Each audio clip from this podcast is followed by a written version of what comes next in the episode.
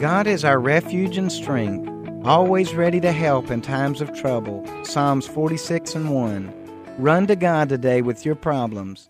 He cares and will help.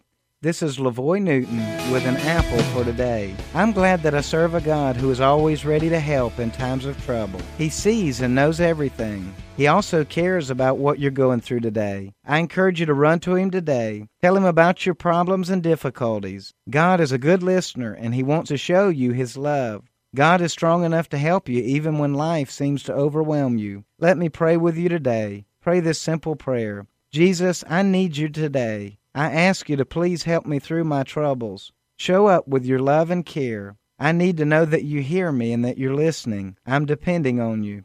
Amen. An Apple for Today is a daily word of encouragement by pastor and author Lavoy Newton. More resources and encouragement are available at anapplefortoday.com.